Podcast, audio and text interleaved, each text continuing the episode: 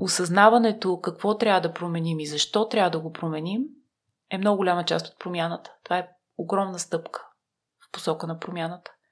Независимо дали е като черти на характера или като чисто физически, какво трябва да променим в себе си или като отношение към дадени неща, осъзнаването какво трябва да променим е наполовина промяна. Нели е основател и съсобственик на веригата любима йога студия Yoga Vibe, както и на платформата за здраве Yoga Vibe онлайн. Работи близо 20 години като корпоративен адвокат. Толкова продължава и интереси към духовните и медитативни практики. Тя е високо акредитиран преподавател по йога. Класовете й са забавни, а целта е да прави всеки на постелката щастлив и осъзнат за собственото си тяло и вътрешния си свят. Освен с класове, обучение и семинари, тя е позната и като ментор в най-голямата в България програма за сертифициране на бъдещи инструктори по йога и медитация към Йога Алианс.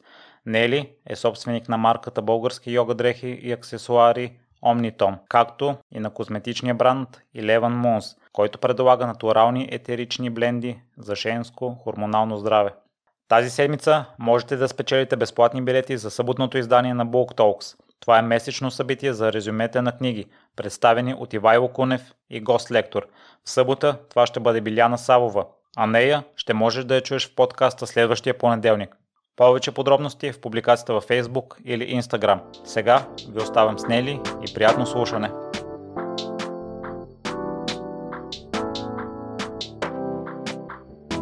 Здравей, Нели! Изключителни благодарности, че се съгласи да гостуваш.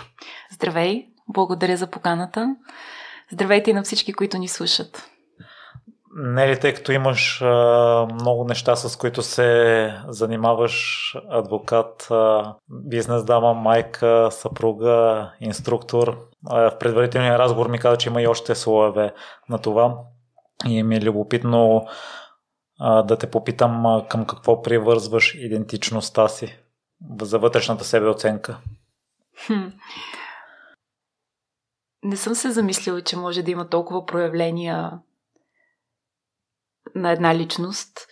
Затова, ако трябва да намеря обединител на всички тези неща, които спомена, може би приятел, определя добре това, което бих искал да бъда в, във всяко едно от тези описания. Независимо дали става въпрос за професионална изява, за отговорност към хора в залата, като инструктор или като работодател или като ментор, в крайна сметка трябва да има отношения между мен и всички останали основания на доверие. Затова смятам, че добър приятел, добър събеседник, може би е едно добро описание. Добре, самочувствието тогава. Отново ли идва от това дали си добър приятел и събеседник? Не мисля, че съм от хората с високо самочувствие. И в такъв случай да разбирам, че това, че се появяваш на корици на списание, по никакъв начин не променя нещата за Не теб. трябва. Не трябва да ги променя. Стойността на хората често пъти се проявява тогава, когато те получават повече власт, повече популярност. Винаги съм го споделяла това дори на хората, с които работя, че колкото повече служители има, за които ние отговаряме, толкова повече задачата ни се осложнява и отговорността ни е по-голяма. Така че ако човек има някаква популярност, това го прави по-отговорен. Би трябвало да го направи по-внимателен за примера, който дава за отговорността, която носи. Надявам се това да не ме променя. Често пъти ние си мислим едно за нас, хората имат друга оценка. Много ми се иска да вярвам, че и в двете посоки в случая оценката е еднаква. Аз започнах да чета книгата на Джей Шети Мисли като монах или живее като монах и имаше едно определение за нашата самооценка. Ние не сме това, което ние си мислим, че сме, нито пък сме това, което другите си мислят, че сме. Ние сме това, което си мислим, че другите си мислят, че сме. Не съм сигурна дали го споделям. По-скоро си мисля, че ние сме това, което другите си мислят, защото ежедневно се докосваме до много хора, независимо с какво се занимаваме, какво правим. Всеки един от слушателите ни в момента, сигурно съм, има различен достъп до хора в ежедневието си. Но в крайна сметка, начина по който ние сме повлияли на всеки един от тях, това ни определя. Дали сме направили живота на хората по-добър, дали сме наранили, дали сме обидили, дали сме осложнили живота на някой. Това, това ни определя. Да, действително не толкова мнението им, защото често пъти мнението на другите се пречупва през техния собствен живот, през тяхната собствена самооценка. Но в крайна сметка начина по който ние сме се появили и отразили на техния живот е това, което ни определя. Нали, твоето определение за успех? Ние вчера си говорихме в предварителния разговор и може би малко се отличава от а, средностатистическото мнение. Трудно е да се говори за успех в тези а, толкова сложни времена, в които често пъти хората се изправят пред кръстопът на ценности, на решения, на избори, които правят. Затова успеха под съвременната форма на това за някакво материално благополучие или популярност за мен лично не описва по никакъв начин реализацията на един човек. Може би доколко хора си се докоснал, колко човешки животи си променил към по-добро, да, това може би е успех. Но никаква популярност, материална реализация не могат да бъдат индикатор за това. По никакъв начин. Не би трябвало да бъдат. И за момента смяташ ли се за успешна? Искам да вярвам. Искам да вярвам, че съм успешна, защото го виждам в залата за йога. Много е мило. Получавам, често получавам писма от хора, които не познавам. Често пъти писмата са от малко по-възрастни хора, които са ги написали на ръка. По стария начин. Листове хартия, написани на ръка, сложени в плик с моето име и оставени на рецепция в студията ни. И искреността, е, благодарността, която лъха от тези редове, това е нещо уникално. Не може да се сравни с почти с нищо, което ми се е случвало. Е, хора, които изобщо не ме познават, да ми благодарят, че живота им се е променил, заради това, че те са намерили студията ни, че те идват и практикуват. Това ги е направило по-здрави, по-доволни, по-щастливи. Дори никога не са идвали в мой клас. Те са ходили в класове на колеги но знаят каква е идеята за Yoga Vibe, знаят как е създадено студиото, че аз съм по някакъв начин свързана с това и пишат, за да ми благодарят и да ме насърчат да продължавам. Това е уникално усещане. И, и да, това ме кара да мисля, че съм успешна. На един човек да промени живота към по-добро, ти вече си успешен. Ако го направиш на десетки, на стотици хора, както е при нас, да, мога да кажа, че се чувствам така. И каква е мисията на Yoga Vibe? Когато започнахме, първото студио е създадено преди близо 7 години, желанието ми беше много по-просто, много по-базово от това, което последва. Исках зала за йога, в която да може да практикуваме, тъй като преди това преподавах на друго място. Нямаше достатъчно място за всички клиенти. Винаги имаше клиенти в лист на чакащи бой за места. И исках зала, която да е голяма и да побере всички клиенти. Това ми беше мечтата. Обаче не само това. Исках и тя да е чиста. Исках и да има много светлина, да е така светла, чиста, просторна, модерна. Това исках. И така се създаде първото студио в Исток, за да може да практикуваме. Аз и моите клиенти. И естествено още няколко инструктора, за които имаше място в графика. Впоследствие тази зала се оказа малка. Отново нямаше място в залата, отново имаше лист на чакащи. Направихме още едно студио, след това още едно студио. Така че идеята се разрасна от желанието да има къде да практикуваме. Мисията на Йога Вайб се разрасна до степен, в която си повярвахме, че може да направим в България нещо, което до този момент не беше правено в такъв мащаб, макар че има много добри студия в България и много добри учители. Искахме да направим студио, което да е на много добра локация, което да е чисто, което да е модерно, модернистично, до степен, в която влизайки вътре, ти се откъсваш от тази религиозна обремененост до някаква степен. Знам, че ще потвърдиш, че за хора, които не са свързани с йога, до, до някаква степен йога е унези Буда статуи, унези пръчки, задимено осветление, малки тавански помещения. Искахме нещо модерно, отворено, което всеки човек, който дойде да каже, супер, тук се чувствам добре. Няма нещо, което да противоречи на моите вярвания, схващания, усещанията ми. Мястото да е чисто, да е комфортно, да ти е приятно, да се чувстваш добре, да се чувстваш у дома. Даже това ни беше първия слоган, с който отворихме Йога Вайб. Думът, място, което е твоя втори дом. Дома на сърцето ти, дома на усещанията ти. Далеч от, от истинския ни дом. И Смятам, че до някаква степен това е постигнато. Има още много да се а, работи в тази посока, разбира се. А, броя хора, които минават през студията ни на месечна база е, е много голям.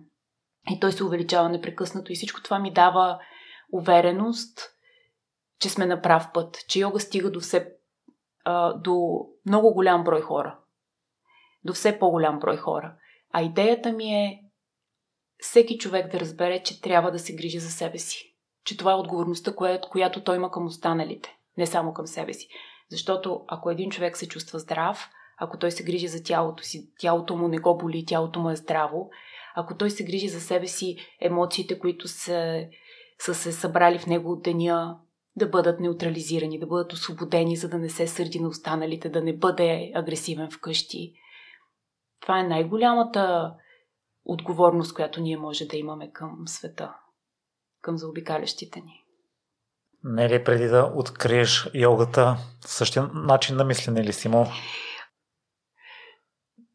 Интересното е, че имах влечение към такъв тип книги, към такава литература още от много рано. Някъде още около 15-16 годишна бях.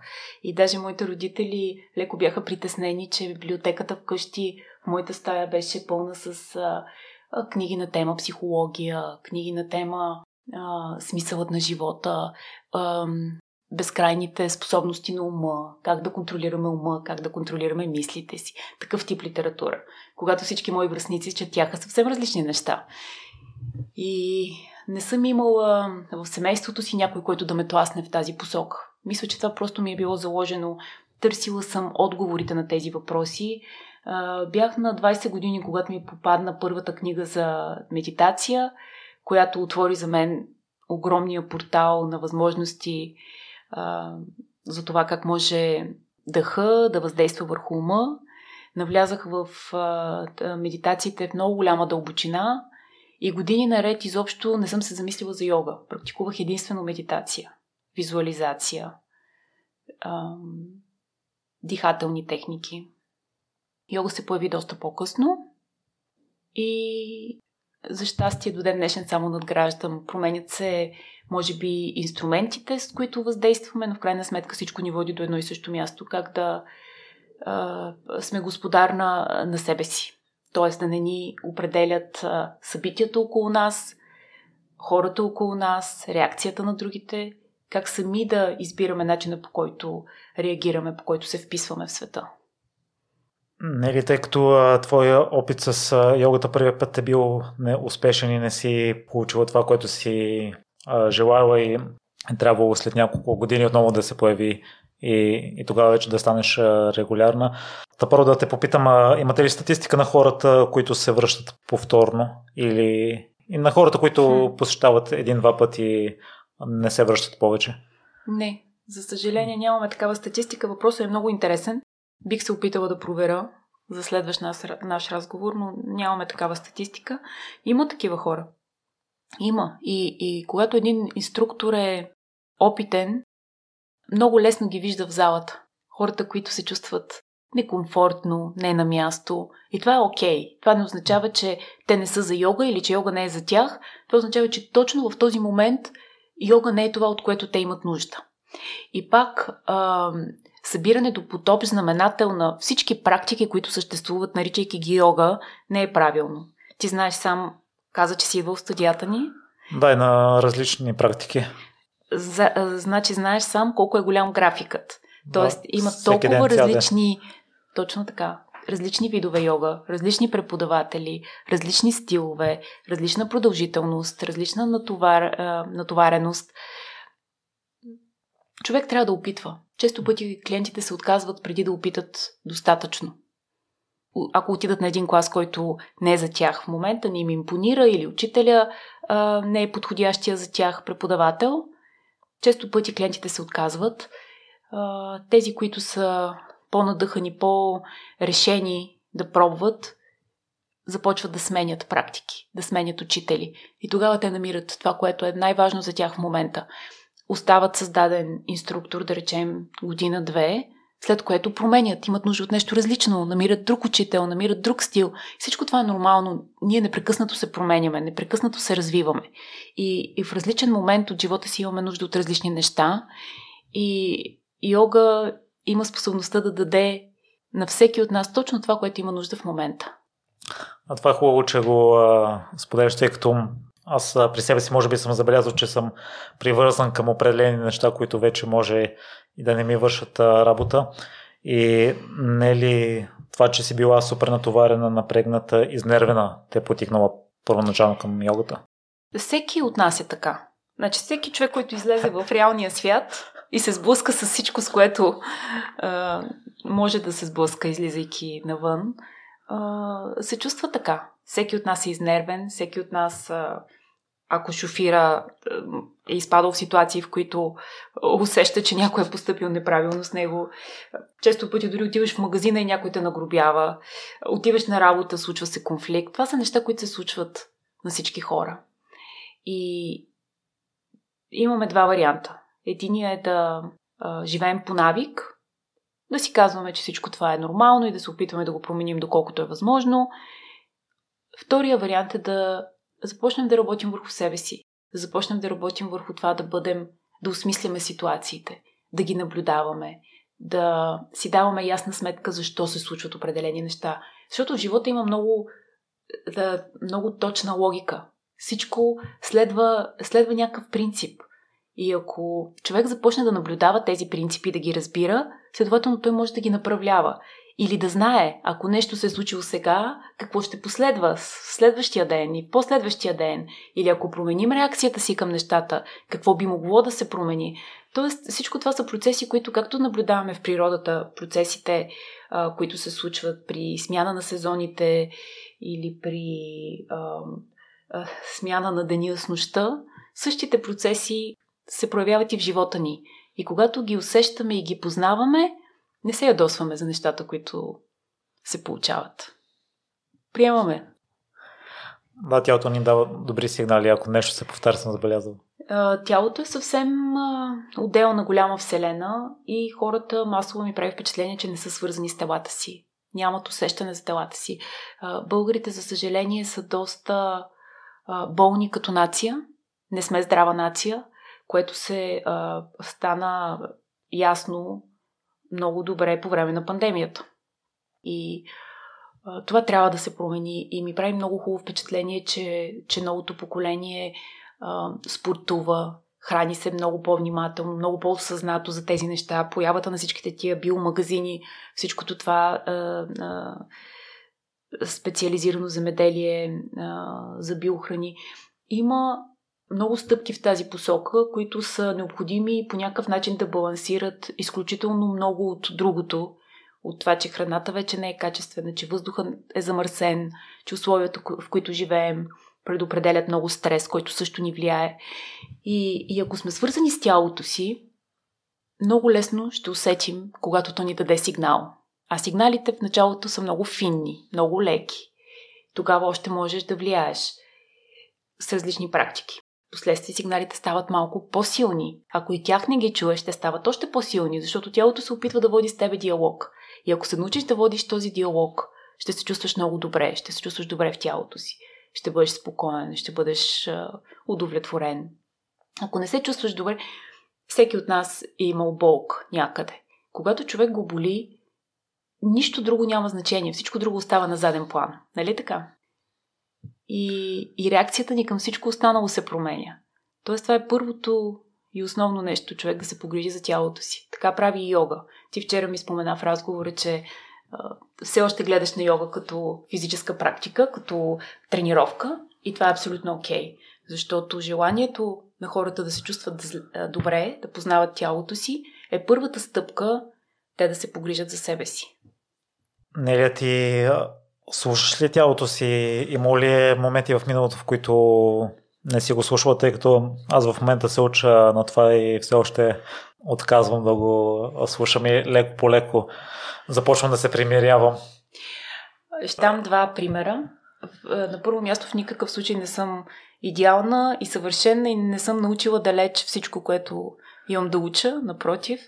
Но ще дам един положителен пример, който от самото начало, когато започнах да практикувам редовно, преди около 10 години, имах, както почти всички нас, които работиме на компютър и седим през по-голямата част от деня си, имах болки в кръста, в долната част на гърба. Средна към долна част на гърба, много се заема болка в кръста. Едно от хобитата ми, между другото, е гмуркане с апаратура и там а, носиш много тежка екипировка през много голяма част от времето. И, и, и това беше предизвикало бутилките, които носиш на гръб, нали, особено когато трябва да ходиш с тях. Това беше предизвикало така сериозни, сериозни болки в гърба ми, които се проявяваха ежедневно. Буквално месец-два след като започнах да практикувам йога, те изчезнаха.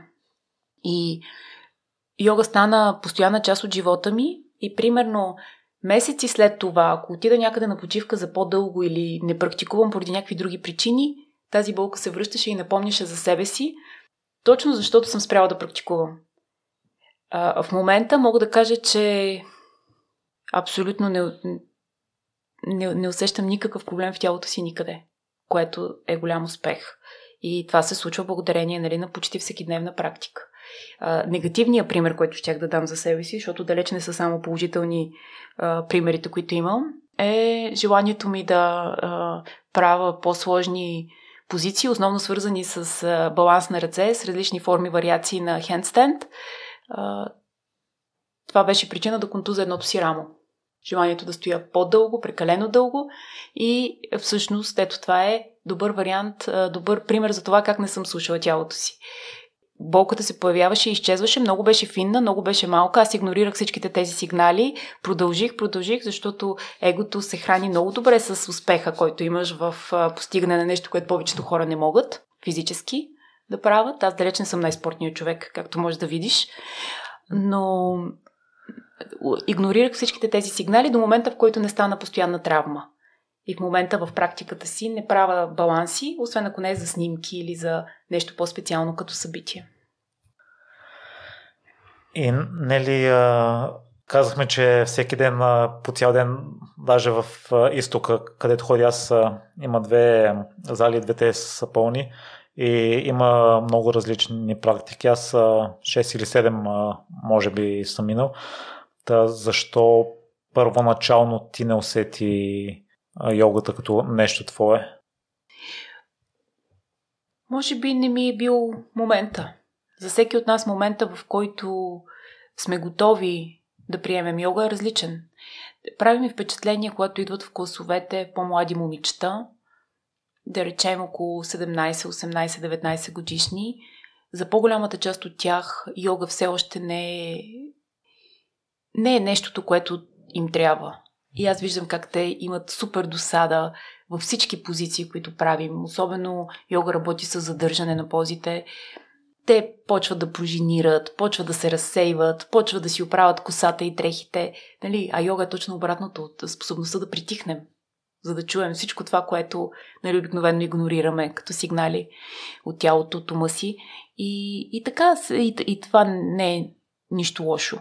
За всеки от нас момента идва различно, в различно време. В същото време съм виждала деца на по 10 на години, които са перфектни в косовете, съдът и не мръдват, супер концентрирани, супер фокусирани. Така че за всеки от нас е различно. Това е красотата на живота, че а, многообразието от, а, от хора, от техните специфични усещания, изисквания, нужди е толкова голямо, че всъщност света е един огромен пъзел, който, който се подрежда перфектно. И, и способността всеки от нас да стигне до това, което има нужда в конкретния момент, също винаги ме удивлявала. Тоест, ако човек е отворен, винаги може да намери точния стил физическа активност, която му е нужна, точната книга, точния учител, точната работа. Желанието ни е непрекъснато да се оплакваме от нещо, че не е за нас, че не е както трябва, често пъти ни замъглява и заблуждава. А всъщност имаме, имаме толкова много възможности, толкова много избор.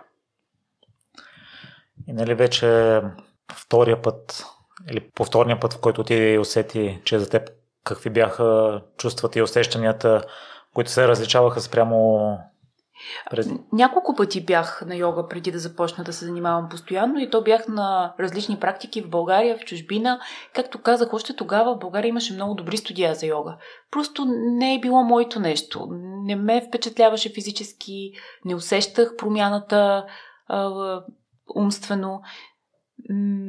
Може би това, което промени всичко беше, когато отидах на един клас в затоплена зала. Това се нарича хот йога, когато практикуваш на 37 градуса. Тогава беше наистина предизвикателно, физически предизвикателно и на мен това ми хареса. Нали, чаленджа, с който се сблъсках, много ми хареса. И, и това беше нещото, което ме накара да бъда по-любопитна, да започна да влизам в дълбочина на нещата.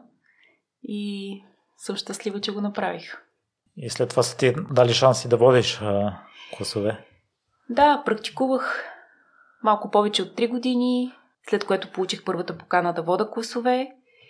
Започнах обучения за преподавател. А само заради това, че си била редовна в класовете? Ми, то беше много интересно, защото всъщност поканата а, да вода класове я получих от съвсем различно място. Тоест не там, където съм ходила редовно по 3-4 пъти в седмицата, години наред, а, в професионален план от хора, с които работя. Всички знаят колко съм а, запалена на тема йога. И те казаха ти имаш толкова много отношения, страст към йогата, защо не започнеш да преподаваш? И това създаде в мен така едно усещане, че може би има какво да дам. Че може би действително не е толкова страшно, че може би трябва наистина да го питам. И се радвам. Радвам се, че така се стекаха нещата. Според мен беше въпрос на време. Тоест, моето желание е да бъда отдадена, да разбирам, да научавам неща. Ти, когато видиш, че нещо ти помага, няма как да. Най-естественото е да искаш да го споделиш с останалите. Ако ти разбереш нещо, което ти е помогнало на теб, няма какво да те спре, за да, за да предадеш този опит на другите. Това е, това е заложено. Всеки от нас е учител. Всеки от нас. И ти с това, което правиш, със сигурност даваш някакъв пример на хората, някакви решения на хората, които чрез твоите гости те не са видяли до сега. И, и всеки от нас е учител по някаква форма и трябва да намери мястото, където може да бъде полезен. Аз самата знам как йога се е отразила на мен, колко ми е помогнала да бъда по- добра в професионален план, по-добра в житейски план. Тоест, най-естественото беше да искам да го споделя с другите, да го покажа на другите. Кои са конкретните неща, които смяташ, че йогата ти е, е помогнала да бъдеш добре в другите сфери? Когато говорим за йога, първо искам да уточня, че не става въпрос за йога практиката като такава, влизаш в един клас и правиш йога от начало до край. Не само това е йога. Споменах за медитациите. Те са изключително важни за мен. До голяма степен успеха, който имам в професионален план, в житейски план, го дължа на тях. Тоест, много по-спокойна станах след като започнах да медитирам, но освен това започнах да виждам решения. Започнах да виждам много по-ясно ситуации. И, и когато живота ни озове в ситуация, в която се чувстваме несправедливо ощетени, се чувстваме недооценени. Вече по различен начин започнах да гледам на тези ситуации. По, с много по-голямо разбиране за отношенията, за ам, естественото развитие на нещата. Така че, а, казах вече в чисто физически план, че промяната е огромна но по-голямата промяна е, а, ние го наричаме духовно израстване. макар че хората не обичат да се свързва с религиозния аспект, по същия начин би било справедливо да, да го наречем личностно израстване. Тоест това да ставаш по-отговорен човек, по-ангажиран, по-добре да осмислиш отношенията с другите, влиянието, което всеки от нас има върху другите. Аз и вчера ти казах в разговора, че основният принцип на йога е ахимса. И това означава не навреждане, способността да не вредим на другите, което е много голяма тема и което се проявяват на толкова много нива от живота ни. От една страна, чисто физически хората не си посягат, защото това е забранено и ще отидат в полицията. Обаче, толкова много си вредим с думи, с мисли, с емоции, нали, което до сега не се определя в съвременния живот като, като вреда или като отговорност, която нямаш право да. като нещо, което нямаш право да правиш. Така че развитието, което всеки от нас е задължен да направи тук, е голямо. И, и стигаме до различно ниво. Всеки от нас стига до различно ниво и това е абсолютно нормално. Но важно е всеки следващ ден да сме малко по-добри от предишния. Всеки следващ ден да сме малко по-осъзнати от предишния. И тогава вече ние сме... Йога е постигнала целта си. Защото когато ние сме а, добре и хората около нас са добре. Това е връзката. Не знам дали те обърках. Надявам не, не. се не. Не, ти преди малко споменава в разговор, че първо за себе си трябва да се погрижим и наскоро прочетох една книга, че ако подобрим едно нещо в живота си, обикновено се подобряват и други неща и при теб го забелязвам. Йогата е подобрила качеството на работа, отношението в семейството. Аз съм го прочела това под различна форма, което може би ще допълни твоето разбиране. И то е, че ако нещо в живота ни върви, нещо ни се случва много добре, няма значение какво, има нещо, в което наистина се чувстваме много добре. И трябва да фокусираме енергията си там, емоциите, мислите си там и това само по себе си е способно да оправи всичко останало. Когато ние се инвестираме емоционално, енергийно в нещо, което ни достава удоволствие, нещо, което ни харесва и нещо, което смятаме, че се развива добре, то е, енергията, която генерираме е такава на благополучие. И от тази гледна точка всички останали проблеми те започват да изглеждат малко по-незначими, малко по-достъпни, по-решими. И не ли слушах едно интервю на Пирс Морган, журналиста, и, и той сподели, че в 20-те си години хората са безстрашни.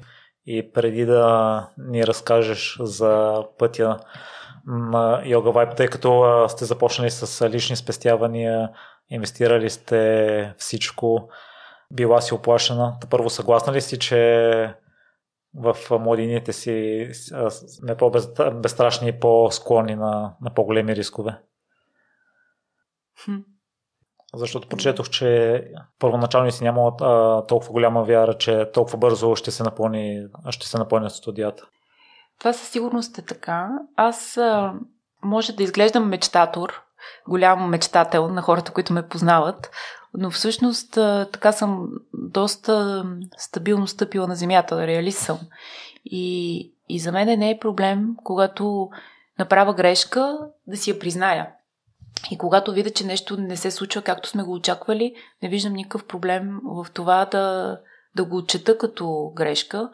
А, в случая с с Йога Вайп, действително първите месеци направихме нещо, което не беше правено. Големи зали, на топ локация, супер чисти, топ преподаватели, изключителна услуга. Това беше много важно за нас. Качеството на услугата да бъде на топ ниво. И първите месеци съвсем логично залите бяха празни. И дори да не се беше получило това, което се получи сега, аз нямаше да съжалявам дори да не беше а, успешен проекта или да съществуваше само една-две години. В крайна сметка аз реализирах една своя мечта. И човек, когато реализира нещо, което иска, което предизвиква толкова много страст в него, няма значение, резултата спира да е важен. И за мен това е формулата, която трябва да се прилага независимо какво прави човек. Когато не го правиш за да е успешно, не го правиш за да има резултата, правиш го само защото смяташ, че това е най-правилното нещо, което може да направиш в този момент. То тогава това си успех само по себе си. И не съм сигурна дали в момента съм по-малко склонна да рискувам отколкото тогава, защото сега имам много повече опит, много повече увереност, много повече контакти, ако щеш, ресурси. Риска е. Риска е относителен и, и няма успех, няма реализация без риск. Няма, няма човек, сигурно са ми всичките ти гости, които си а, канил допреди. Няма човек, който да е успял в нещо и то да не е поел риск. И това, което също споменах вчера, че те хората виждат успехите ни, но всички тези рискове, които не са довели до успех, те не ги виждат или не ги отчитат. И всички ние, които поради нещо или в някаква степен сме успели да реализираме а, нещо значимо, със сигурност имаме зад себе си провали. И това е окей. Okay. Тоест рискове, поети, които не са се оправдали. И това е окей. Okay. И твоите, кои са нели, тъй като отстрани не изглежда да има такива, въпреки че не е имало а, голяма посещаемост в началото, с течение на времето, вече се започне да се пълнат залите и да се отварят и нови и нови в а, корпоративната среда. А, доколкото знам, си на много добра позиция и отговорна. Какви са провалите ли? Да. Рисковете, които не са се оправдали? Гледайки назад, не мога да го свържа с нещо конкретно, което не се е получило, но със сигурност има много моменти в живота ми, които съм съжалявала за неща, които не са се развили по начина, по който аз съм искала. От сегашната си позиция мога спокойно да кажа, че всяко от тях имало смисъл. Че аз нямаше да съм на мястото, което съм в момента, ако не се беше развил така пътя ми или конкретни моменти, които често пъти са били против волята ми. Но в крайна сметка това ни определя. Тоест минаването през всичките тези трудности ни развива като личности и определя хората, които сме в момента.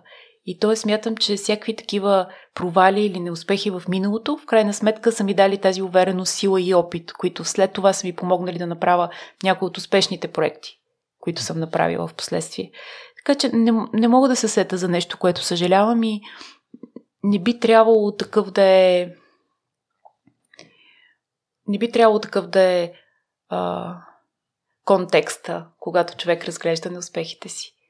По-скоро уроци, през които минава.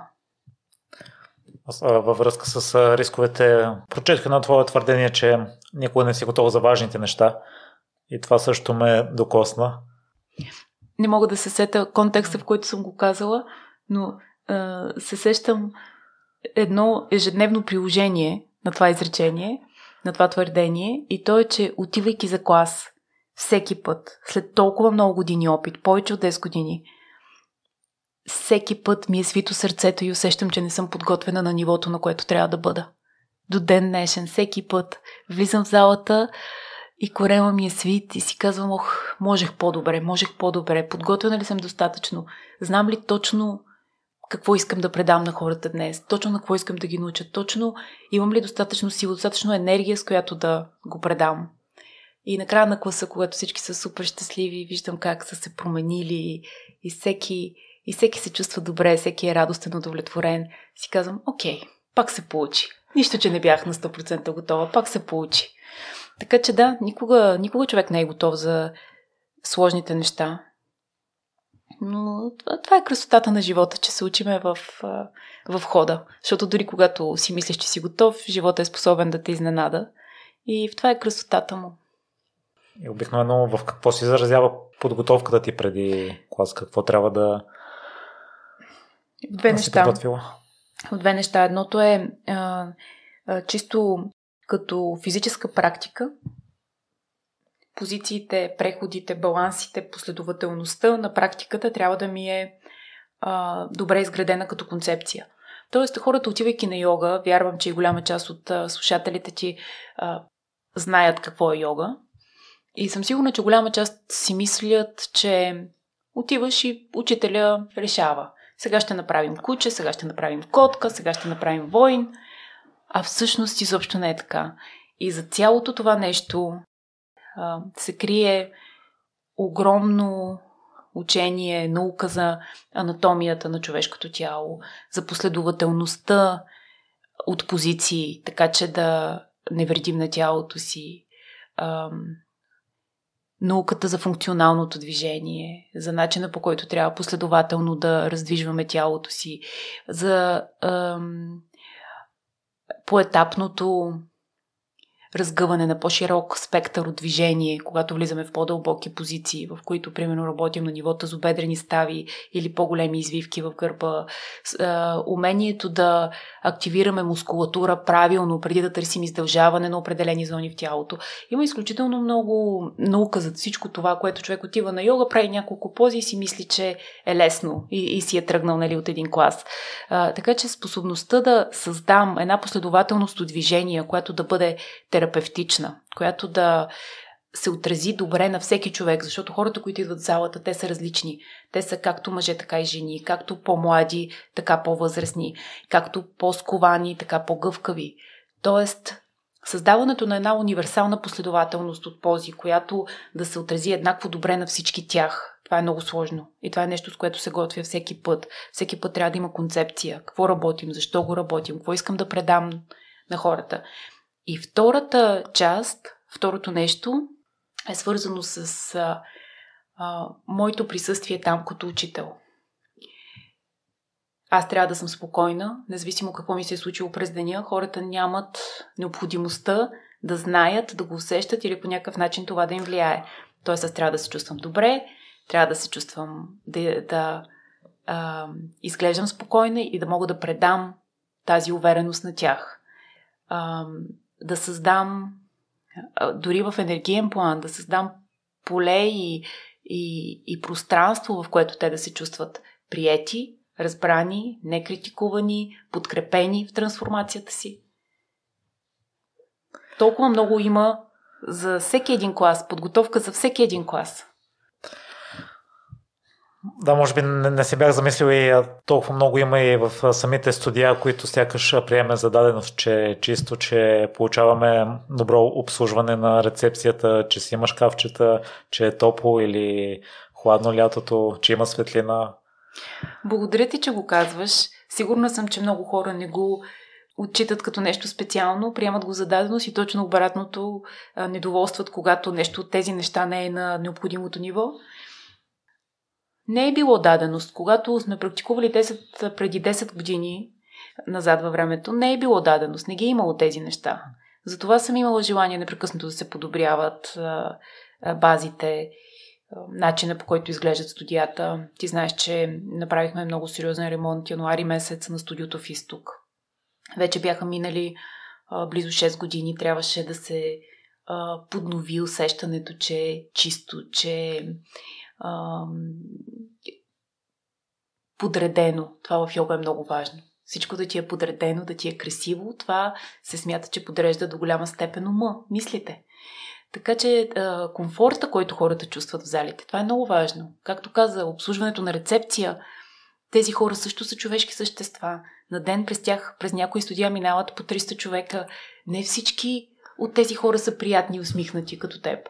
Някои също са имали тежък ден. Някой може да има претенции, може да има изисквания, може да направи скандал. Тоест тия хора, които работят на нашите рецепции, те също имат чувства, също може да имат труден ден. Но когато клиента дойде, той трябва да види някой, който е усмихнат, който е приветлив, който е спокоен, който ще го изслуша, ще го приеме, ще го насочи. Така че това е един жив организъм. Тези студия са жив организъм и оперативния бизнес е много сложно нещо. Всеки, който се е докосвал до него, знае. Е, вярвам, че имаме голям напредък. Не ни е било лесно. Работим с много добре подготвени хора, отнени време, отнени години, да подготвим екип, който е изключително професионален, който знае как да работи с клиенти, знае как да работи с а, а, хората в залите, топ инструктори, топ инструктори, изключително добри инструктори работят в Йога Вайб. Аз ако трябва да отида на йога, аз ще отида на йога в Йога Вайб толкова добри инструктори имаме. Не само на йога. Преподавателите по мобилност са на топ ниво, пилатес, също стречинг, имаме изключителни преподаватели, медитация, много добри специалисти. Няколко наши инструктора специализираха в медитации с звуци, така нареченото звуколечение. Работят както с тибетски купи, така и с кристални купи. Уникално преживяване, препоръчвам го на всички. Има, има какво да намери всеки човек в студията. Това може би ви е единствения минус, който аз виждам а, точните инструктори, тъй като се чувствам а, виновна, ако не ходя при някой или не мога да посещавам а, някого, тъй като до момента от а, всичките практики, които съм посещавал при инструкторите, всеки си заслужава да, да се повтори. Благодаря ти. Благодаря ти. Преди да а, преподавам в Йога Вайб, това беше много а, ясно разделението, че тези ходят при този инструктор, тези ходят при този инструктор. Всеки си имаше неговите хора, всеки си имаше неговите последователи. И не съм го търсила като, като решение. Просто то се получи естествено. Когато се събраха толкова добри инструктори, те са добри не само като преподаватели, но те са добри и като личности. Защото ти не можеш си добър инструктор в залата, пък живота да не си добър човек. И когато събрахме толкова качествени хора на едно място, те самите си насърчават клиентите да опитат при някой друг, да пробват нещо различно, после да се върнат, да си надградат практиката, т.е. да няма някаква конкуренция за клиенти и, и съответно самите а, Ученици го усещат това, както ти каза. Е, чудиш се при кого да отидеш. Има дни, в които се чудиш при кого да отидеш, защото има много добри класове, много добри инструктори. Тебе ти си иска да вземеш всичко. Да не говоря, че имаме клиенти, познавам ги лично няколко, които те ходят по две-три практики на ден в студията. Абсолютно и пандемията много помогна, защото гъвкавостта, която работодателите създадаха за служителите си, им помага да отидат сутринта на клас, при вечерна медитация, вечерта на по-силова практика или мобилност, така че всъщност те прекарват голяма част от деня си в студията. Даже са ме питали защо няма практики от 9 часа. Има хора, които не могат да спят, искат да отидат на йога вечерта. В момента последните ни практики са в 8. И нали, сега мисля ще да не просходиш по промените, тъй като се слушвате в клиентите и това, което те искат, ако сметнете, че е необходимо и в предварителния разговор ми каза, че има още неща, които бихте подобрили, аз не ги виждам. И ми ще през твоите очи да ми кажеш кое сте променили. Ако искаш спрямо първото студио в Исток, и сегашното в Сан Стефано, тъй като прочетох, че там сте вложили всичко, всичко научено. Благодаря ти, благодаря ти, че го споделяш по този начин. Има, има какво да се подобрява. Ето, това е много добър въпрос. Ще използвам да кажа нещо, което хората едва ли знаят. В студиото в Исток има много шкафчета за заключване на лични вещи, защото има много клиенти едновременно в студията. Всеки от тях трябва да има възможността да си заключи а, дрехите, вещите, така. Примерно във вечерните практики, когато се засичат в две зали клиенти на а, предишна и следваща практика, наистина броя хора е голям. Оказа се, че ключовете, с които се заключват тия шкафчета, изчезват непрекъснато. Непрекъснато. В началото имахме по два, по три, в рамките на един месец те изчезват разбивахме шкафчета. Губят ги, хората ги губят, всичко се случва. Тръгнеш си с ключа или не мог, някой го вземе, обърка се, вземе другия ключ вместо своя. В един момент стигнахме до положение, в което не може да насмогнем смяната на ключалките. Или сменим ключалки, то се окаже, че на пазара няма толкова безкрайно наброй различни ключове. И сменим ключалки с такива, които вече съществуват. Сменя и пак на ново всичко. Проверявай всички ключове разбрахме, че това е много трудно да, да продължи по този начин. Затова в студиото в Сан Стефано направихме нещо различно. А, направихме механизъм на шкафчетата, който да позволява всеки да си заключи със свой катинар. Всеки има вкъщи катинарче от а, куфър или от каквото и да било, те се продават навсякъде. Тоест всеки може да си го донесе, да си го сложи в чантата за спорт, да си го донесе и да си заключи шкафчето. В началото имаше много резистентност от хората, които не приеха това решение а, и казаха защо ние трябва сега да си купуваме катинар, защо трябва да си носим от нас. Аз искам да дойда тук, да не мисля за нищо, всичко да ми е решено. И те са прави. И те са прави, защото това ги затормозява. Но те няма как да знаят целият този експириенс негативен, който имахме ние и защо сме стигнали до това решение. Така че ясно си давам сметка, че много от нещата, които правим, хората може да приемат критично, да не одобряват. Но мога да те уверя, както и клиентите ни, че за всяко нещо има много мисъл. Много сме мислили кое е по-малкото зло често пъти. Често пъти се налага да взимаш решения, които знаеш, че няма да се харесат на хората, но трябва да избереш решението, което е по-малкото зло. Може ли пример за такова решение? Ами, това с шкафчетата, което казах е, е много добър пример, защото нали, не е много лесно за реализиране, особено ако си клиент трябва всеки път да си носиш катинарче или да си купуваш катинарче, нали? А, определено не е, не е приятно. А, ако говорим за решения, които са били трудни във времето и които няма правилно решение и трябва да, да вземеш решение за по-малкото зло, безкрайно такива имахме по време на пандемията. Изключително много. Тоест, а, да решиш дали студиото ти да остане затворено в пиковете, когато а, имаше изключително много болни, изключително много хора бяха носители на вируса без да знаят нали, студиото ти да остане затворено или да остане отворено. Рискуваш, да рискуваш ли здравето на инструкторите си, пращайки ги на работа в условия, в които всеки втори кашля и носи някакъв вирус или не. Тоест, това са били много тежки ситуации за нас. И няма, няма еднозначно решение. Често пъти се налага да взимаш решение, което, което знаеш, че не е най-доброто, но, но на този етап това е единственото, което можеш да направиш. Ние си говорихме вчера, че с хигиената не правите никакъв компромис. Има ли други такива неща, които не подлежат на обсъждане и винаги трябва да се изрядни? Отношението към клиентите.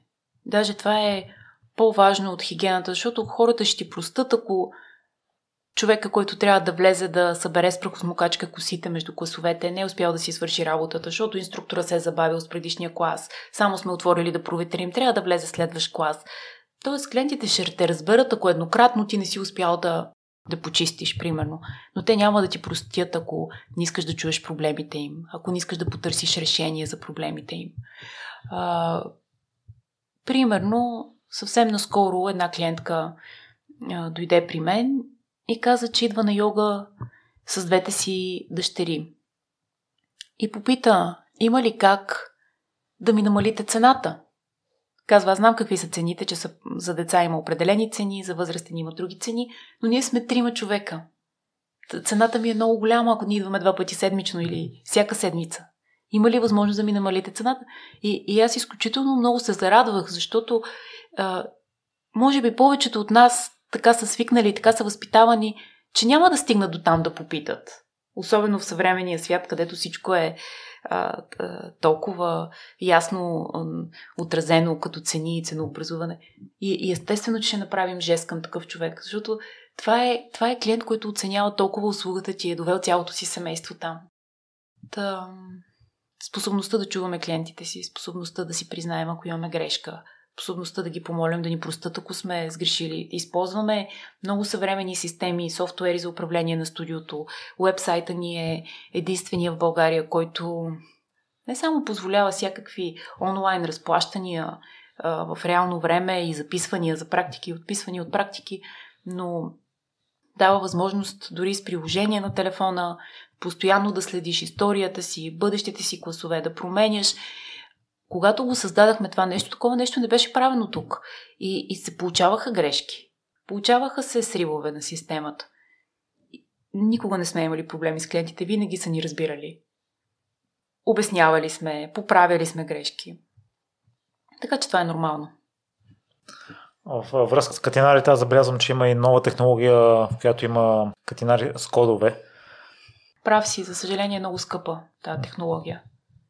Е, за по-съвременни джимове, фитнес центрове, в които има по-малък брой хора едновременно, е супер решение. Но за йога студио, където може да има 150 човека едновременно, е много скъпо. Много е скъпо. Не ли при теб и при някои инструктори е имал същия момент, който е имал с преди мои гости, с Боби от Twisted Jiu-Jitsu и с Радо от мотивите, че в начало са нямали клиенти, са имали празни часове и при вас е получило така. А, не, не мога да кажа, че е имало празни часове. Това, което споделих е, че капацитета на, на студиото беше много голям и залите далеч, далеч не изглеждаха пълни. Изобщо не. И празни часове, нали, не мога да кажа, че е имало. Но изобщо не бяха пълни. Просто броя хора беше много малък в сравнение с капацитета на тези зали. Идеята беше да направим големи зали, защото до тогава нямаше зали, които могат да поберат в един клас 50 човека, 60 човека. Това, това искахме да променим. Има ли е някой момент, в който сте се съмнявали дали Разбира има се. Разбира се, аз съм изключително критична. Изключително критична съм и ако на втория ден няма резултат, почвам да се съмнявам в себе си. Но, както казах, ако вярваш в нещо, ако нещо е свързано до голяма степен с личното ти преживяване и страстта, която влагаш в нещо, което е част от живота ти, то да, нещо те бута да продължиш. Нещо сякаш те подкрепя. Не, не се отказваш лесно. Ако, ако има енергия в нещата, енергията се случва с а, тази лична мотивация, с а, а, това желание да направиш, да подобриш, да създадеш, тогава нещата продължават. Тогава нещата се случват. Имаш ли някаква а, визия или, а, особено казвам, крайна на цел и на която ще си кажеш... А... Свързано с йога вайп ли? Да, ти вече си доволна от него, но а, все пак а, ако а, някой ти даде празен чек с желание, какво би искал а, да представлява йога вайп? Не мисля, че бих променила нещо, което е свързано с йога вайп на този етап, но бих го направила по-голямо, за да може да стигнем до повече хора. Оперативната зависимост на студията, т.е. това, че те са зависими от нас всеки дневно, не ми позволява да отворя студия в други градове, което определено е недостатък, защото а, има много хора, които харесват йога и практикуват йога в а, останалата част на България. София далеч не е България просто много е трудно да контролираш качеството на услугата отдалече.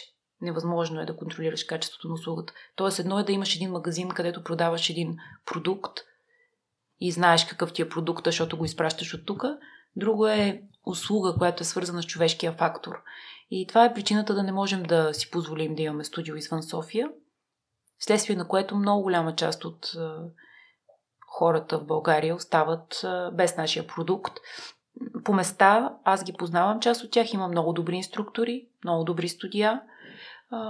Просто мащаба, който ние имаме, би помогнал на много повече хора да стигнат до йога, ако присъствахме в тези градове. Няма как да стане това, за съжаление. А, така че празен чек за желание, ако имам, бих искала да. Всеки човек да опита йога, без значение дали ще хареса или не. Всеки човек да опита йога. Когато веднъж разбереш колко добре може да се усеща тялото ти, много трудно е, да не се върнеш. Много трудно да го игнорираш този сигнал. Всеки иска да се чувства добре, всеки иска да бъде удовлетворен, всеки иска да легне вечер и да може да спи, да бъде спокоен. Няма човек, който да не иска да бъде по-добър, по-харесван, по-щастлив. Йога е един от начините, по които това може да се постигне. По какъв начин се следи а, за качеството на студията, за да не може да се отвори в друг град? При положение, че в София имате няколко. А, качеството на услугата. Да. Тоест, като ни няма там по места, ако аз не съм в Пловдив или във Варна, да речем, за да видя качеството на чистотата, нивото на чистота, нивото на преподаване, отношенията между рецепционисти и клиенти, отношенията между инструктори, няма как да гарантирам, че името на Йога Vibe ще бъде запазено. Че тази услуга, която ние предоставяме в момента до голяма степен на високо ниво, ще бъде запазена и там. А когато е, брандът ти започне да бъде свързван с смесени практики, а не практики от най-високо ниво, тогава вече всичко става компромисно. А идеята да създадем Yoga Vibe е, не е защото сме искали да направим някакъв бизнес, а защото сме искали да има качество, да, не, да няма компромис, когато предоставяш услуга. Е, е, било той свързана с йога. И в такъв случай по какъв начин подбирате инструкторите, тъй като са над 100 и трябва да гарантирате за всички тях? Много добър въпрос. Още с първото студио, когато отворихме, за щастие, като преподавател имах лични контакти с а, а, доста добри инструктори, които се присъединиха от самото начало на студиото. В последствие с моята съдружничка така стигнахме до много по-голям кръг от преподаватели на добро ниво, но много бързо стигнахме тавана. Тоест много бързо от инструкторите, които са добри, сертифицирани и наложени в България, те свършиха. Ние 6 месеца след отваряне на първото студио започнахме да правим второ, което отвори декември на същата година. Там имахме още три зали и ни трябваха още толкова инструктори. Инструктори нямаше. И още тогава разбрахме, че единствения начин да излезем от този порочен кръг е да направим своя школа за създаване на преподаватели. Поканихме двама американски преподаватели, Ричард и Шон, които вече 5 години водят при нас сертификационни курсове, обучават инструктори и сертификата, дипломата, която тези инструктори получават, се признава в цял свят. Е призната и прията в цял свят. Тоест, сертифициран при нас инструктор може да отива и да преподава където иска по света. А, много съм горда с това. Аз в началото също бях част от този проект, а, като ментор, с личното си участие, среща с хора. В последствие, заради голямата ми натовареност, не участвам в сертифицирането, но винаги държа много добър контакт с преподавателите и получавам обратна връзка за всички ученици. И тези ученици получават право да преподават при нас веднага след това. много добри преподаватели минаха през сертификационния ни курс. Не на всички дори можем да осигурим класове и част от тях отиват при други студия, при конкурентни студия. И това също е окей, okay, защото ние не можем да им предложим толкова много часове в прайм тайм, какъвто те искат или заслужават. Така че всъщност в момента захранваме не само своите студия с преподаватели, но и други студия. И нали, вие имате инструктори, които работят към вас, имате и такива, които са само за няколко практики, доколкото разбрах. Имаме преподаватели, които са ам, много различни. Тоест, както хора като мен, които отиват да преподават след работа вечер, като хоби, така и инструктори, които това е единствена работа, така и инструктори, които това е а, полов, а, половин ден работа, т.е. преподават на няколко места. Така че а, различен, различен е профила на инструкторите ни. Но имаме такива, които се занимават само с това и това е единствения им доход. Не ли разликата между добър инструктор и инструктор на много високо ниво? Каква е според теб? Има едни инструктори, които като влязат в залата и се усеща присъствието им. Усещаш, че се променя въздуха. Независимо дали има 10 човека или 100 човека в залата, всеки един от тях усеща присъствието на този учител. Независимо той на къде гледа, ти знаеш, че ако направиш нещо не както трябва, той ще те види. И в същото време знаеш, че на този човек му пука за теб. И знаеш, че този човек ще ти помогне. И, и ти му се доверяваш изцяло. Това са, не са много, но това са спет, такива инструктори, за които преподаването е мисия. Те имат дарба. И, и много от тях казват, че не са направили нещо конкретно, за да имат това въздействие върху хората. Те идват с него. Те са учители по, по рождение. Те са такива, които носят енергията на преподаването със себе си. И често пъти това дори не е свързано с последователността от позиции, които ще предложат на хората. Носят го.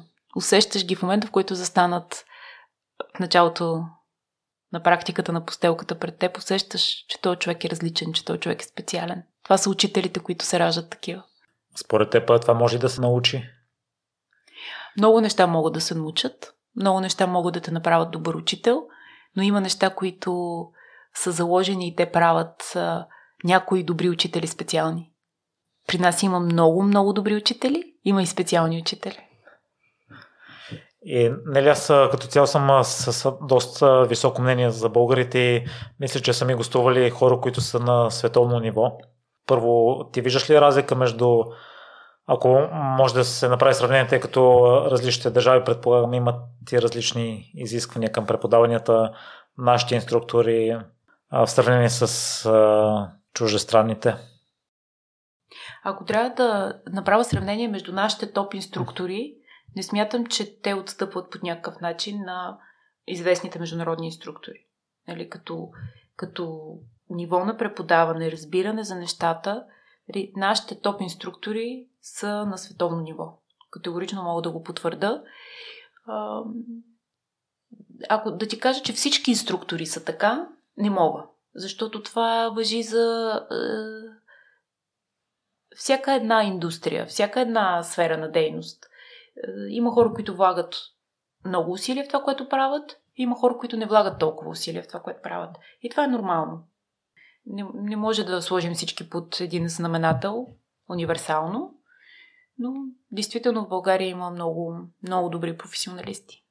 А ти взели си нещо научили от някои от инструкторите на топ ниво в световен мащаб, тъй като и тях си ги докарвала, с тях си се срещала? Аз а, съм учила само в чужбина от преподаватели, общо взето. Дори в България съм учила основно от чужденци. А, имах щастието и честа да доведа най... Не знам дали са най-добри, защото какъв е критерия за най-добри учители. Но със сигурност аз най... ги слагам. Най-популярните, най-търсените, най-успешните световен план преподаватели успях да ги доведа в България. След като аз за себе си трябваше да пътувам по целия свят, да успея да уча от тях, да се свържа с тях, да взема опит от тях, успях да ги доведа в България, за да могат тук нашите преподаватели да се учат от тях много съм горда с това. И те с голяма радост винаги се връщат тук. В началото идват с супер смесени чувства. Ма къде е България? То там толкова малко. Има ли изобщо йога? Всъщност студията ни са на световно ниво, практикуващите са на топ ниво, учениците, преподавателите са на топ ниво. Така че те го оценяват и, и с радост всяка следваща година искат да се връщат отново и отново. Не ли да кажем, че в моите очи Yoga Vibe, тъй като ще използвам английски израз е велико студио, в, в кой момент според теб студията станаха от добри към велики? Много хубав въпрос. няма да ти противореча, че е велико и ще ти кажа кой е този момент. Момента, в който две години и половина по време на пандемията. Броя хора в студията беше много, много по-малко, отколкото преди това. И бяхме буквално на границата на оцеляване. Не направихме компромис с чистотата, с заплащанията на служителите, с заплащанията на персонала, с заплащането на инструкторите си. Не ощетихме никой, не направихме компромис с никой. Тогава ставаш велик. Поздравление, нали? Това е, мисля, че много трудно за... Защото беше много лесно да освободиме всички хигиенисти, да речем, почистващия персонал, за да мога да спестиме разход. Но ние си казахме, че ако ще правим компромис с основните си ценности, няма смисъл да работим. По-добре да се откажем. И ние това вчера си говорихме, че мисията, мисията ви движи напред не толкова, не, не е желанието да е бизнес. Точно така. И това, което казах по-рано, че когато имаш страст, когато нещо те води, в което вярваш, е, е, решенията са лесни. И ти е трудно. Решенията са ясни от само себе си. Нали, имал ли си или имаш ли ментор, който ти помага за развитието на студията и за вземането на решенията за определенето на посоката? Ментор не. Имала съм в различни периоди от живота си различни учители, различни водачи. Имам духовни учители. Така че в този смисъл винаги има на кого да се опра, когато съм в тежка ситуация, но ментор не бих казала. Различни учители идват при мен в различни периоди, когато съм имала нужда. Тъй като говориш с такава страст за йогата, такава голяма мисия, Аз а, не мога да си обясня защо не се отдадеш изцяло на йога вайб, а все още предпочиташ да и да, да я съчетаваш с работата ти като адвокат. Може би се притеснявам, че тогава ще стане бизнес. За мен йога вайб. До момента, в който това не е просто бизнес, а е една визия, една страст, една идея, мисия, както каза, ми е много по-лесно да взимам решения, много по-лесно да движа нещата напред. Не казвам, че няма да се случи един ден и че това не е естественото развитие на нещата или нещото, което ми е предопределено. На този етап, етап се чувствам комфортно с това, че това е моя балансьор. Затова ам, да изпълнявам професионалните си ангажименти всеки дневно и в същото време да имам ам, това мое си нещо, което ме балансира, което ми помага да а, се върна към себе си, да се подобрявам, да се връщам след това с нови решения в а, професионален план. Моя си начин за, за баланс, за връщане на баланса. Не е ли от страни погледнато? А, предполагам, че а, да, той със сигурност се самоиздържа студиото и до момента е работещо. И да, защо се притесняваш да да да, да, си го нарича бизнес. Да, да стане бизнес и да му се отдадеш изцяло и да може да го развиете допълнително, защото почетох, че имате и доста иновативни решения за корпоративни сделки и за, за които подсигуряват достъпа на техни служители. Това, аз да ти признам, не съм си го мислил, че е възможно. Да имаш в бизнес а, нюх и да. Не ми си иска решенията, които взимам в студията да са базирани само и изцяло върху бизнес ефекта, който те ще имат. Това, което в момента ми помага е това, че дори, дори студията да не са на печалба, аз мога да ги подкрепя финансово. А в момента, в който останат а, само бизнес, не съм сигурна дали ще имам тази чистота на вземане на решенията. Дали няма да имам заблуда за това какво е правилно. Не го отричам, не казвам, че може би няма да се случи, но на този етап така се чувствам по-комфортно, по- по-добре. Страхуваш ли се, че може да се промениш ти като човек? Разбира се. Разбира се, в, че се страхувам. В негативен, негативен план. Разбира се. Разбира се, че се страхувам. А, колко какви, и какви са стойностите ни, става ясно точно когато сме в тежки ситуации. Така че се опитвам да си го повтарям често и да имам много ясна представа за това какви са последствията на решенията, които взимам, защото те често пъти засягат много хора. И съответно се опитвам да да внимавам с тия решения, да внимавам дали какъв е мотива за тях. Действително дали не е, както ти каза, негативна промяна в мен или заблуждение, заблуда или алчност или е его центрично отношение към нещата. Нали? Възможностите да проявим лошите си страни са много. И способността да ги овладяваме всеки от нас има недостатъци. Всеки, когато вече човек е на по-напреднала възраст, той си ги знае много добре, си дава ясна представа, ясна преценка за това какви са неговите недостатъци. И когато те започнат да излизат на повърхността и се проявяват в различни ситуации, опитът е това, което ти подсказва как да ги контролираш.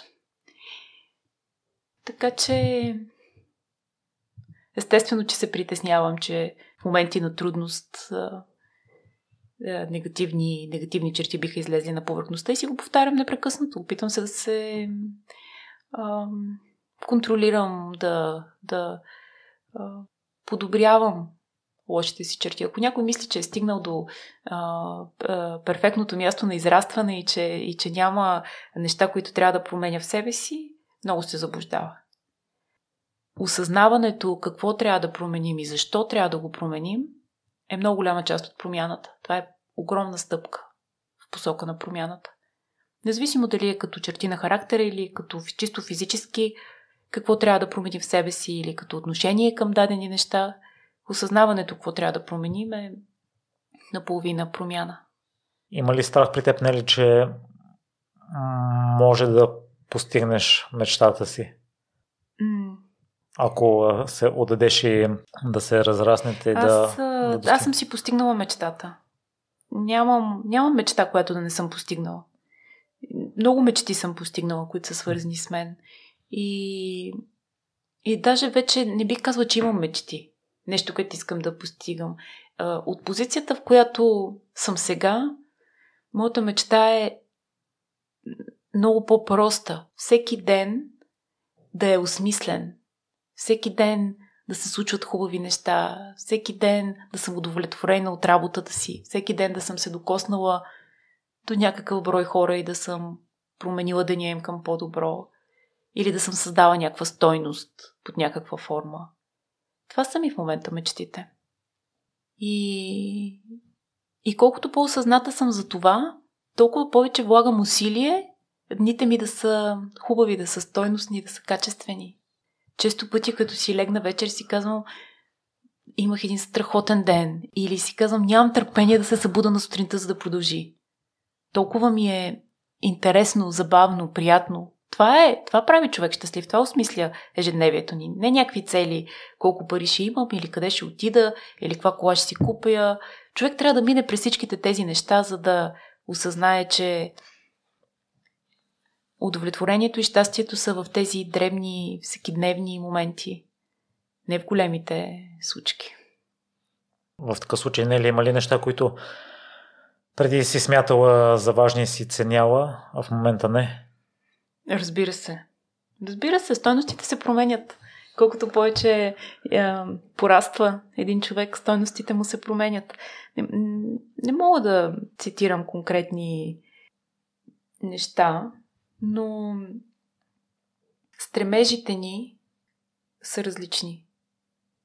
Моите цели стават различни от това, което съм имала преди 10 години. И, и често пъти трябва да си постигнем целите, за да може да разберем всъщност кое действително ни прави щастливи. Кое ни прави щастливи моментно, за някакъв кратък период, кое ни прави щастливи дългосрочно, за по-дълъг период и кое ни прави удовлетворени трайно. Това, което ни дава усещане за а, сигурност. Това самочувствие, че сме в контрол на живота си. Че каквото и да се случи, знаем как да го приемем. Че увереността, че да, ще се случват неприятни неща, защото живота така е устроен. Но комфорта, че това, което имаме е достатъчно стабилно и силно, за да ги приемем, да минем през тях, да продължим. Това е нещото, което ти дава а, дългосрочна удовлетвореност, радост, щастие. Не в постигането на някакви големи неща и големи цели. Големи мечти. Изключително много се радвам, че си успял да си избъднеш мечтите, тъй като при мен може би има вътрешна бариера, че сякаш не заслужавам а, някои неща, които постигам. И може би до някъде се възпирам да го, да го направя. При теб има ли в момента или имало ли такива моменти в миналото, не ли? И евентуално по какъв начин си се справила? Не, не мога да кажа, че имало такива моменти. Смятам, че всичко, което съм постигнала е а, благодарение на много сериозна работа. Много сериозна работа. Почти няма нещо, което да се е случило случайно. А, има неща, които са се случили с много работа и такива, които са се случили с повече работа. Така че, а, както ти казах и по-рано, а, провалите хората не ги виждат. Тоест, това, което те прави успешен е колко пъти ще станеш и ще продължиш и отново ще се бориш с нещата или ще се откажеш. И, и много хора се отказват, просто защото често пъти е трудно, често пъти се отчаиват, изисква се много постоянство, изисква се много отдаденост на нещата, които искаш да постигнеш. Няма как да бъдеш здрав, ако всяка вечер консумираш алкохол. Или няма как да изглеждаш добре, кожата ти да изглежда добре, нали повечето дами от това се вълнуват, ако не се хранат умерено, качествено, не изключат голяма част от храните. Така че това са решения, които човек взима всеки дневно и някои от тях са лесни, някои от тях са много трудни. Много трудни. Ако отидеш на рожден ден, как ще си тръгнеш рано, за да можеш да се наспиш, за да може да си починеш и на следващия ден да си продуктивен. Всички сме минали през това, нали? И си казваш, аз ще се оправя, ще спа няколко часа, после ще наваксам. Не? Ама с годините все по-осъзнато започваш да ги взимаш тия решения, че всъщност компромиса, който правиш, заслужава ли си? Защото в един момент всичко това започва да се проявява в тялото ти, в а, характера ти, в отношението ти. И нали след а, неуспех, какво ти минава през главата? Какъв е процесът при теб? Отново да се изправиш? Че като не става по този път, от, между точка А и точка Б има много пътища. И ако пътя, който сме поели, не се е оказал успешен, поемаме следващия. Той пак ще заведе при точка Б. Или променяш локацията на точка Б. Предефинираш, наново дефинираш желанията си. Защото в целият този път на неуспеха сме осъзнали някои неща, сме разбрали някои неща за себе си. Сме направили нова дефиниция на това към какво се стремим. Взимаш новия път. Да допълна до някъде предния въпрос. Вчера, като ми каза за стойките на ръце, ме очуди, че има хора, на които тялото им е готово, но ума не. Да, това беше в контекста на, на разговора ни а, а, за това, че има една част от практиката, защото говорим за йога, така или иначе този разговор е посветен на йога, но има една част от практиката, която е чисто физическа, която е тази грижа, внимателна грижа за тялото ни, за това тялото ни да бъде силно, здраво, гъвкаво дълго време, което ще е превентивната грижа срещу травми, болести, болешки. И една друга грижа, която йога практиката предоставя и тя е ам, промяната, която се случва на, на психологично ниво. Контрола върху ума, който всеки от нас има. И, и стойките на ръце, понеже също преподавам баланси, е много добър пример за това как виждам в залата много хора, които физически са израснали много. Те вече имат всичко, което им е нужно да направят от най-сложните балансови позиции в йога. Обаче не се получава и не се получава една година, две, пет, до момента в който ума не стане готов. Тоест не е достатъчно това да имаме мускули, да а, сме силни, мобилни. Не е достатъчно. И, и, и във всяка сфера на живота е така. Мога да имаме качества. Мога да сме супер в дадена професионална област. Обаче не ни се получава реализацията.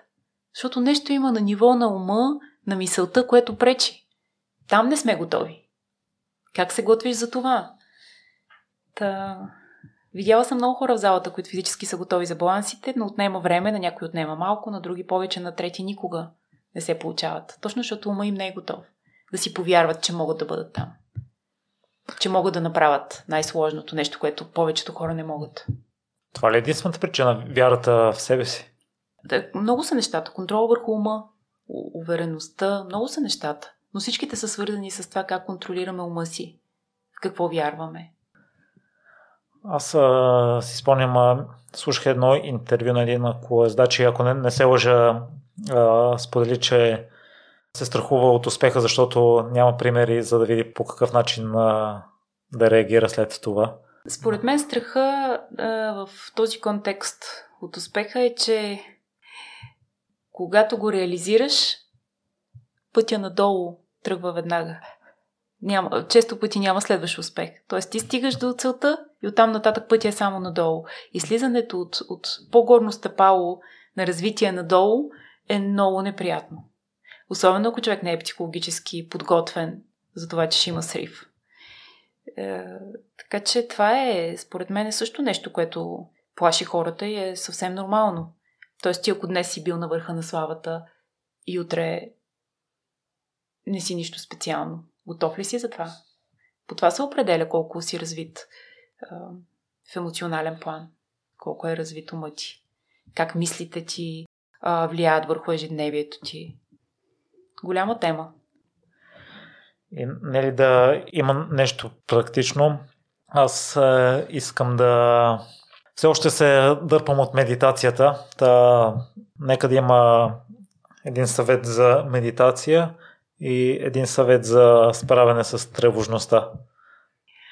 А, или или много... практика, която смяташ, че може да бъде полезна? а, добре. Добре, ще започна от второто, защото второто е по-лесно.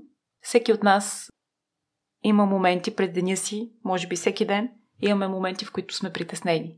Независимо дали е защото закъсняваме, или защото ни предстои изпит, или защото имаме среща, за която не сме подготвени, причините да се притесняваме, както ти каза, тревожността, са много. Често пъти хора дори са ми казвали, че нямат причина. Аз не знам защо, но усещам тревожност, притеснявам се, усещам страх, тревожност, нали, често пъти се усеща на ниво на слънчевия сплит. Как мога да си помогна? Така че това е много често срещан въпрос. Винаги препоръчвам дихателна практика. Дихателна практика много добре се отразява отброено вдишване и издишване. Има много апликации вече разработени безплатни за това, но, но дори не е и нужно. Човек може да направи вдишване и издишване първоначално за 4 секунди, вдишването и издишването, след това да увеличи на 5 вдишване, 5 издишване, след това да увеличи на 6. И това, което ще наблюдават слушателите, ако го направят, е, че супер успешни ще са в началото. Ще искат и 8, и 9, и 10 секунди вдишване и издишване и след 30 секунди спират. Всъщност, целта е не да се забави изключително много вдишването, изключително много издишването, а да успееш да продължиш да направиш дихателното упражнение 2 минути, 3 минути. Много е сложно. 2 минути, като кажеш, си мислиш, че е нищо. Опитай 2 минути да направиш контролирано вдишване и контролирано издишване. Това на сила ти събира ума тук. На сила те свързва с момента сега. Ти не можеш да мислиш за проблемите си, не можеш да мислиш за притесненията в бъдещето, защото ти си свързан тук в момента на дъха си и, и веднага емоциите, емоциите отихват, тревожността намалява. Ако и това не е достатъчно, вкарай в отброяванията, примерно вдишваш за 5 секунди, издишваш за 5 секунди, вкарай задържане на дъха. Примерно, задръж между вдишването и издишването няколко секунди. Може да са 3, може да са 4, може да са 5. В моментите, когато спрем дъха си, цялото ни тяло сякаш има нова цел. Има една цел и тя е оцеляването. И така се мобилизира тялото ни да оцелее, че сякаш всички процеси започват да работят перфектно, то дава най-доброто от себе си, за да се справи, защото то чува сигнал е, за смърт. Клетките имат сигнал за смърт, защото ти не дишаш, а, а ние без дъх не можем да съществуваме. Затова тялото ни се мобилизира, всичко започва да работи перфектно и по-важно от всичко това обаче, емоциите стихват, мислите стихват, имаш нов приоритет, нова цел. Така е устроено мъни, че винаги това, което му е най-важно, го притеснява най-много, го вади на преден план. И изведнъж най-важно е оцеляването. Тоест това, че този шефа ми се е развикал или че съм загубил пари, всъщност вече започва да не е толкова важно. Защото имаш една цел и тя е оцеляването. Ако и това е малко, опитай се задържане на дъха на издишване. Тоест, дълго вдишване, отборяваш секундите, примерно 5, 6, дълго издишване, отново 5-6 и задържане, същия брой секунди. Задържане на дъха на издишване. Супер сложно. Опитай дали можеш да мислиш за нещо. Не можеш, не можеш. Имаш един фокус и то е да оцелея. Така че това е а, много добър начин за справяне с тревожността. И пак казвам, може да а, го направиш 2-3-5 минути. Тогава действително се случват големите промени. Може да го правиш няколко пъти през деня. Хубавото е, че може да го правиш без хората да знаят. Тоест, чакаш някъде на опашка. Може да си направиш дихателна техника. Никой няма да разбере, че ти работиш върху себе си, върху ума си, върху емоциите си, върху мислите си. може да си в задръстване, да шофираш. Всяка една от тези възможности трябва да бъде използвана. Това е за справяне с тревожността. Разбира се, че ако и това е трудно, може да се опиташ да направиш такава дихателна техника в сложна йога поза, да речем дъска. Дъска всички знаят, нали? А, доста силово активна позиция за тялото. Китките са под рамената и краката са прави, цялото тяло е отлепено от земята. Тогава опитай да направиш дихателна практика. Вдишване, издишване. Може да е само 3 секунди. Само 3 секунди вдишване, 3 издишване. И пак 3 вдишване, 3 издишване. И всичко става много интензивно. Така че това са а, а, много добри методи за справяне с тревожността. А другият ти въпрос беше за медитация. медитация. Ти медитирал ли си?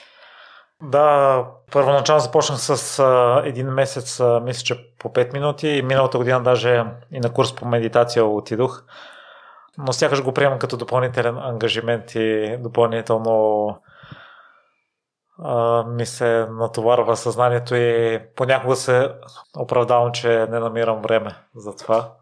А той има един израз, че ако нямаш а, 20 минути за медитация, трябва да медитираш 2 часа. Да. А, медитацията плаши много хора, просто защото а, не я разбират всъщност и търсят някаква крайна цел, която трябва да се случи задължително. Това не е нужно. Достатъчно е човек да седне да си отдели 5 минути, 15 минути сутрин и да кажеш, че в този момент сутринта нищо друго няма значение, навиваш си аларма за след 15 минути, сядаш в един удобен стол и казваш, искам да медитирам, което означава, че искам да отпусна тялото си максимално, мислите ще се връщат в главата, това е нормално, ще ги наблюдавам и ще се наслаждавам на усещането да бъда отпуснат. Това е абсолютно достатъчно. Първия път нищо няма да се случи. Особено. Вторият, но идеята е да го правиш постоянно. Втория ден ще усетиш, че ти е приятно. Да, мислиш си за някакви неща, критикуваш сега, що си мисла, пак нищо няма да се случи.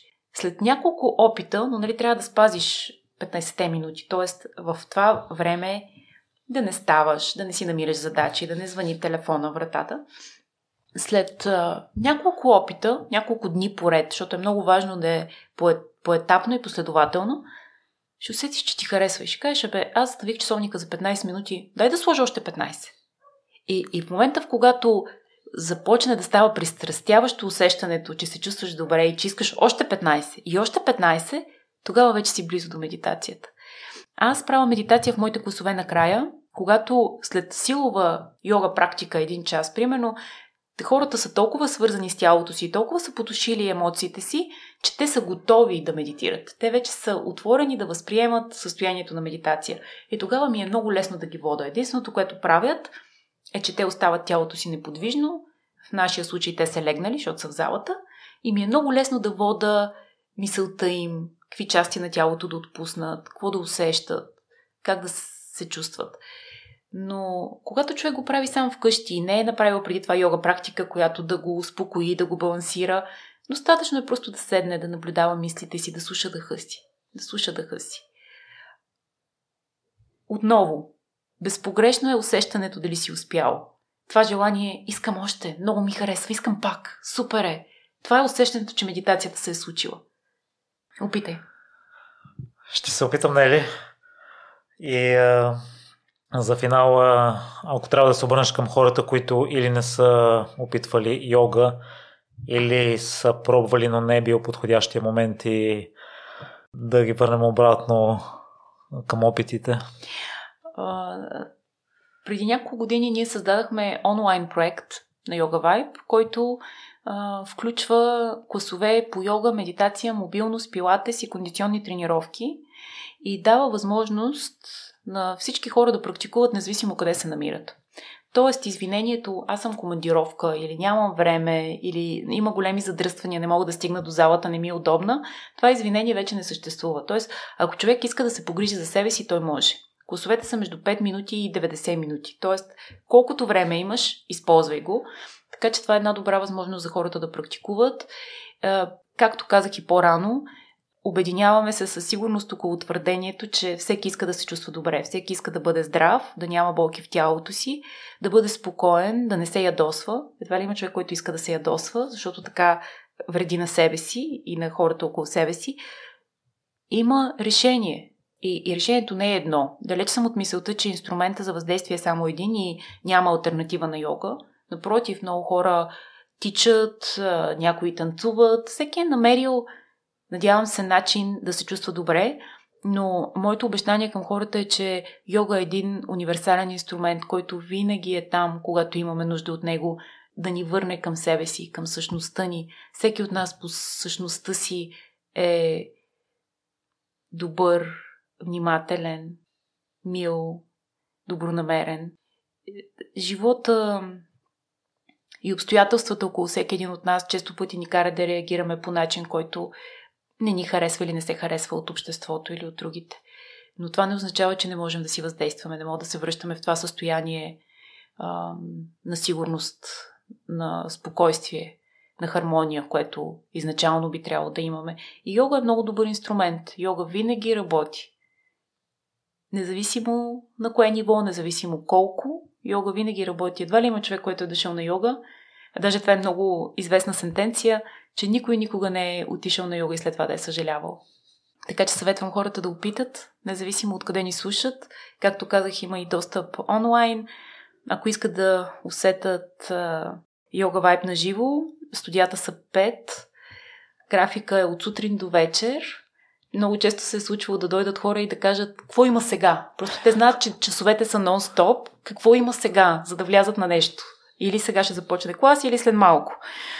Така че е, ще се радвам хората да опитат, да дадат обратна връзка. Винаги съм на разположение за коментари, за критика. И това е нещото, което ми помага да израстваме. И е хубаво да се запишат предварително, тъй като аз два пъти съм ходил и са ме връщали, понеже няма места. Радвам се, че го казваш.